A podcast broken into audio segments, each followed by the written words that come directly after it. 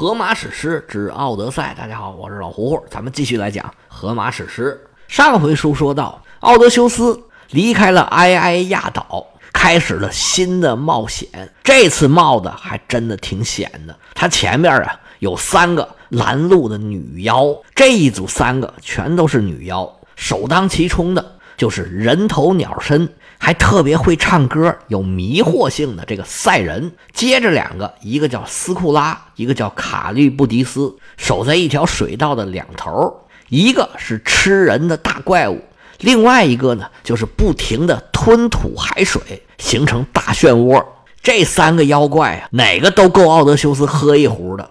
不过离开埃埃亚岛之前呢，卡尔克曾经教过奥德修斯怎么才能安全通过。奥德修斯当然是牢牢记住，一点儿也不敢马虎。他们离开埃埃亚岛的时候啊，卡尔克给他们安排了一路的顺风。结果走着走着，这风就没了。奥德修斯就知道这考验呢要来了。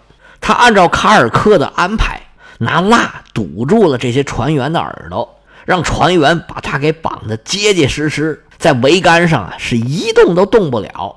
在经过赛人的海域的时候。只有奥德修斯能听见这些赛人的歌声。他虽然已经进入了迷狂状态，但是被绑在桅杆上啊，他动不了。其他的水手呢，是若无其事，奋力划桨，很顺利地通过了赛人的这海域。过了这一关，奥德修斯松了口气。其他的水手把奥德修斯给解下来，抠出耳朵里的蜡，继续往前走。走着走着，这天色就慢慢的暗了下来。奥德修斯定睛观看，只见两山之间呢夹着一个窄窄的水道，左边是悬崖峭壁，高耸入云；右边虽然没有左边那么高，而且呢影影绰绰看见还有一棵树。但是奥德修斯知道，左边的悬崖峭壁上住着斯库拉，右边这棵树底下住的是卡律布迪斯，哪个他也惹不起。想要通过这个关卡呀！奥德修斯必须打起十二分的精神。船是离这个水道越来越近，奥德修斯就召集了所有的船员，做了一番动员，说：“咱们呢一定要紧贴着左边这个峭壁，右边有一个大漩涡，千万不能给卷进去。而且到了这峭壁这里啊，大家要拼命的划桨，不管发生了什么事儿，我们全都不要理会。你别管发生什么事儿，就拼命往前划就行了。”这些水手看着奥德修斯这个严肃的表情啊，知道这里啊是非同小可，一个个不敢怠慢，划着船慢慢的接近了这个水道。眼看着离峭壁是越来越近，奥德修斯平端着长矛，对着手下的船员下令说：“加速！”所有的船员在统一指挥之下，运桨的频率逐渐加快，这船的速度是越来越快。奥德修斯冲着舵手指了指左边的这个峭壁，舵手是心领神会，冲着奥德修斯一点头，就见这艘船是越开越靠近左边。随着越来越近呢，奥德修斯就逐渐看见了半山腰确实有一个山洞，就见这山洞里头啊，往外冒着白烟儿，云山雾罩，模模糊糊的只能看一个轮廓。果不其然。隐隐约约从山洞里传来像小狗一样的哇哇，听上去似乎人畜无害的这种叫声，除了这点动静，是一丁点反应都没有。但是对面可就太热闹了。卡律布迪斯呢，是一天三次吞水，三次吐水。那这么算的话呢，就是三八二十四，二四得八。他每次吞水和每次吐水就会持续四个小时。奥德修斯远远的就看见这卡利布迪斯啊，正在那儿吐水呢。就见这大海呀，就像开了锅一样，咕嘟咕嘟咕嘟咕嘟咕嘟，海水上下翻腾，到处都散发着白色的泡沫。就这架势啊，不管你什么船过来，全都给你顶翻了。奥德修斯心里话说呀：“卡尔克所言不虚啊，我要是就这么直愣愣的开过去，这一到边上，直接给我掀翻了。我还是绕着点吧。”这船呢，还没走多一会儿呢，就见这些泡沫啊，咕，又退回去了。海水逐渐逐渐往下落，慢慢的形成了一个巨大的漩涡。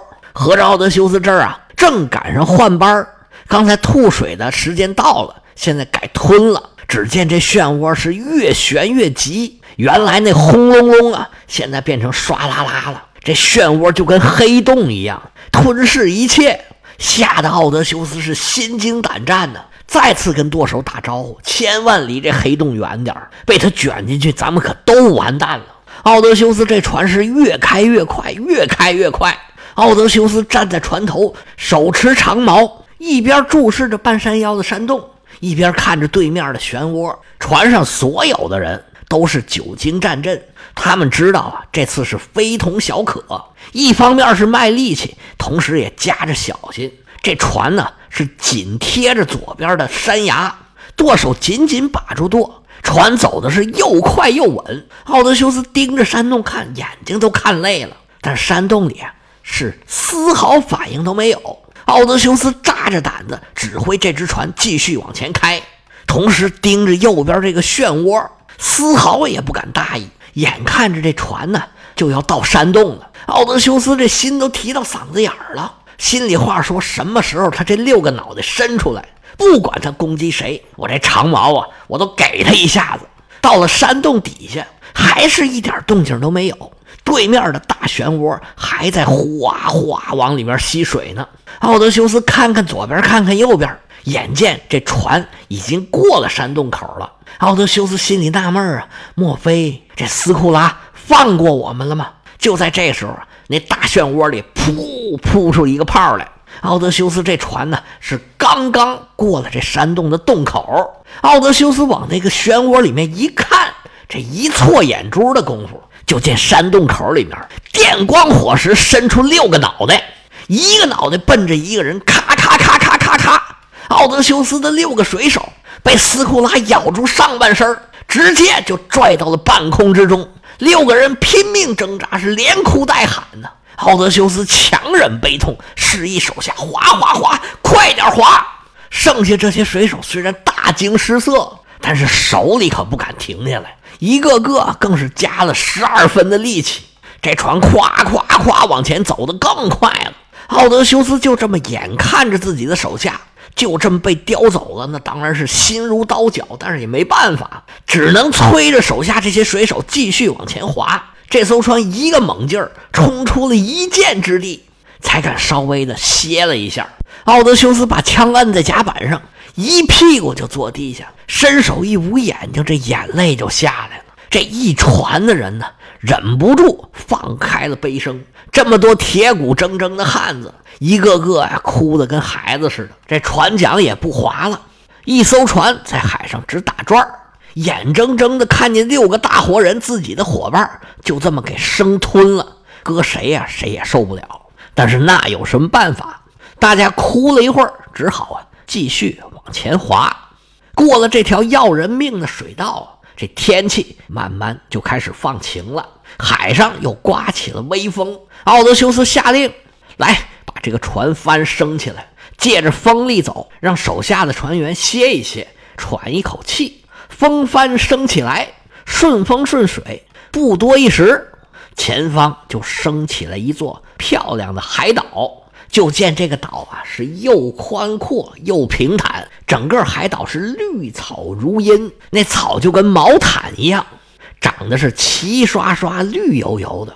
奥德修斯这一船人呢，远远的。就听见哞儿哞，奥德修斯知道啊，特瑞西阿斯和卡尔克都跟他说过这个岛，这就是太阳神赫利俄斯的岛，名字叫做斯里纳基亚岛，又被译成特里纳基亚岛。这个特里纳基亚呀，在希腊语其实是由两个词儿来构成的，前面这个 T R I 啊，就是英语这个 three 三是它的词根，这后边这个阿卡。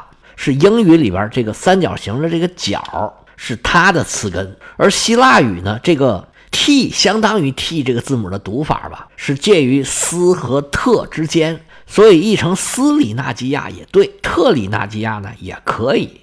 实际上这个岛的意思呢就是三角岛，因为这个名字呢，很多学者都认为这个岛啊说的就是西西里岛。你可以看一下这个西西里岛的地图。这个岛大致就呈三角形。如果说刚才奥德修斯走的那个水道是墨西拿海峡的话，也就是意大利半岛和西西里岛中间的那个海峡，然后呢，他马上就到了西西里岛了。那这个非常的合理，而且西西里岛确实是阳光普照，也非常的平坦，无论是农业还是牧业都很合适，跟原文里面描述的还非常的像。所以主流的看法就是认为这个斯里纳基亚岛或者叫特里纳基亚岛就是西西里岛。不过也有的学者认为呢是马耳他岛。如果说三角岛说马耳他岛呢，呃就没有西西里岛这么像。但是人家学者这么认为啊，当然是有原因的。不过咱们呢就知道一下就行了。考据的问题交给学者去吧。奥德修斯看见这岛，心里就打鼓啊。特瑞西阿斯和卡尔克都说呀，上这个岛容易惹祸呀，还是绕过这个岛，咱们继续赶路吧。奥德修斯就跟手下说。说兄弟们，咱们刚才呀算是闯过了一关，哎呀，真不容易啊！但是前面这个海岛啊，咱也不能停，一定要绕过去。上了这个岛啊，我怕咱们各位啊都有性命之忧，因为先知特瑞西亚斯和卡尔克都跟我说过这个岛。这岛啊，看着阳光普照，但是凶险异常，咱们能不碰还是不碰？兄弟们，咱们辛苦辛苦，再往前走一走。找其他的岛屿，咱们再休息吧，好不好？听了奥德修斯这番话呀，众水手虽然呢没有公开的反对，但是手上可都慢下来了，因为刚才实在是太吓人了。奥德修斯一看这个回应不是很给力呀，刚想要再动员动员，他这个副手叫欧鲁洛克斯站起身形，跟奥德修斯说：“我说头儿。”我们兄弟这么老多人啊，每个人的能力啊是参差不齐，但是刚才折腾的也太厉害了。我们这帮兄弟啊，可不能跟你比呀。您这钢筋铁骨的，怎么折腾也不觉得累。我们可真不成。眼瞅着这么漂亮、这么大个岛，我们还是上去休息休息吧。而且折腾了大半天了，眼瞅着天黑了。这要是到了晚上，黑灯瞎火的，还没个地方住，遇上风暴，有个三长两短的，可怎么办呢？这要是起个西风，起个南风，再把船给吹坏了，我们再想回来，可能就回不来了。要不这样，咱们就上岛啊，准备点吃的，让我们兄弟啊吃一口饭，然后呢，咱们大家在这儿眯一觉，我们养精蓄锐。休息好了，咱明天一早精神饱满，咱们再踏上旅程，这多好啊！众船员呢纷纷附和：“对对对，讲得好，确实累呀。”奥德修斯一看，哎呀，这些船员确实一个个呀都是疲惫不堪，刚才给折腾坏了。这特别紧张的时候啊，非常消耗体力。刚打鬼门关那闯过来，这些船员都不容易。奥德修斯要是坚持。一方面，这效果不一定好；另外呀，你要引起哗变，那就更要命了。奥德修斯犹豫了一下，心里琢磨：这难道就是命运的安排吗？明知道上岛是凶险异常，但是现在呀，就是想走也走不了。哎，罢罢罢，就由着你们吧。奥德修斯对欧鲁洛克斯说：“行啊，这么多人，只有我跟你们的意见不一样，那就依着你们吧。”单有一节，这岛是可以上休息，也可以休息。你们必须给我立个誓，这岛上的牛群、羊群，你们是一个也不能碰。谁敢杀任何一头牛羊，就要遭到天谴。咱们船上啊，当时卡尔克给我们准备了充足的食物，咱们就吃这个，图个平平安安。所有的水手都答应了这个条件，发个誓嘛，有什么了不起的？再走是走不了了，水手们都累脱力了，都想赶紧休息休息。奥德修斯一看，既然如此，那行，咱们就上岸吧，把船停好，选择了一条有小溪的地方，烧火做饭，准备休息。船员们想起自己死去的战友，难免呢，又是哭哭啼啼一番。一船人吃饱喝足。纷纷就躺地下睡着了。日落西山是斗转星移，到了后半夜，原文上讲，当夜晚转入第三部分，意思也就是两点钟以后。这古希腊人呢，把夜晚分成三部分。如果说早六点到晚六点那是白天，那晚六点到早六点就是晚上。那这十二个小时呢，每四个小时就是一部分，就是六点到十点，十点到两点，两点到六点，大致就这么分的吧。到了后半夜啊，风云突变。原文写汇聚乌云的宙斯卷来呼啸的疾风，狂野凶虐的风暴不起，层层积云掩罩起大地和海域。第二天早上，奥德修斯起床一看，哎呀，麻烦了，改风向了。原来的西北风啊，整个全变成东南风了。奥德修斯他们走的方向就是要往东走，如果是从西西里出发。到希腊去，那就是要往东南走，绕过意大利半岛的南端。但是这风啊是硬顶着，是根本没法出发的。奥德修斯心里是暗暗叫苦啊，但是那也没辙，只好召集手下，船拖到海边的岩洞里头，三令五申跟手下所有的船员说：谁也不许碰岛上的牛羊一指头。这可是太阳神赫利俄斯的地盘。赫利俄斯，你们可知道？那可是希腊神话第一狗仔，就没有他不知道的事儿。就连诸神的八卦都躲不过赫利俄斯的眼睛。你想想，你要是吃了他的牛羊，你能有什么好果子吃？你们可要注意啊！切切切切！说到这份上了，奥德修斯仍然是放心不下。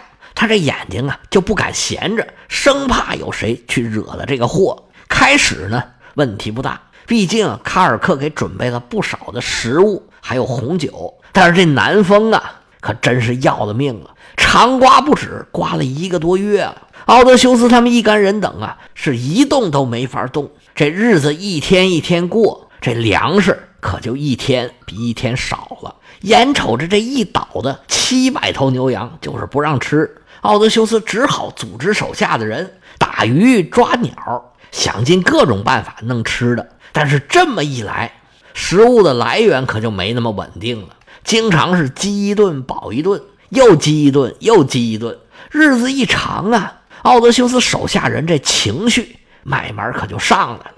奥德修斯眼见这情形是越来越难过，心里是焦急万分呐。但是奥德修斯非常明白，岛上的牛羊是绝对不能碰的，那怎么办呢？那希腊人自然有他们的办法。他们碰了这种情形怎么办呢？那当然就是去求神。奥德修斯独自一个人洗净双手，离开海岸，朝岛的中间走。走着走着，他找到了一个地方。这会儿啊，山清水秀，没有什么风。奥德修斯高举双手，就开始对神明祷告。祷告着祷告啊，这神明没给他送来食物，也没给他送来风，给奥德修斯送来一场。又香又甜的睡眠，奥德修斯就觉得上下眼皮直打架，这困劲儿啊，实在顶不住了，往地下一躺，哧呼哧呼，他睡着了。奥德修斯走的时候，他特意交代，让他的副手这个欧鲁洛克斯千万要管住手下人，我是去去就来。欧鲁洛克斯眼瞅着奥德修斯一步一步走远了，他这肚子咕噜咕噜就开始叫唤上了。他一边忍着饿，一边等着奥德修斯回来。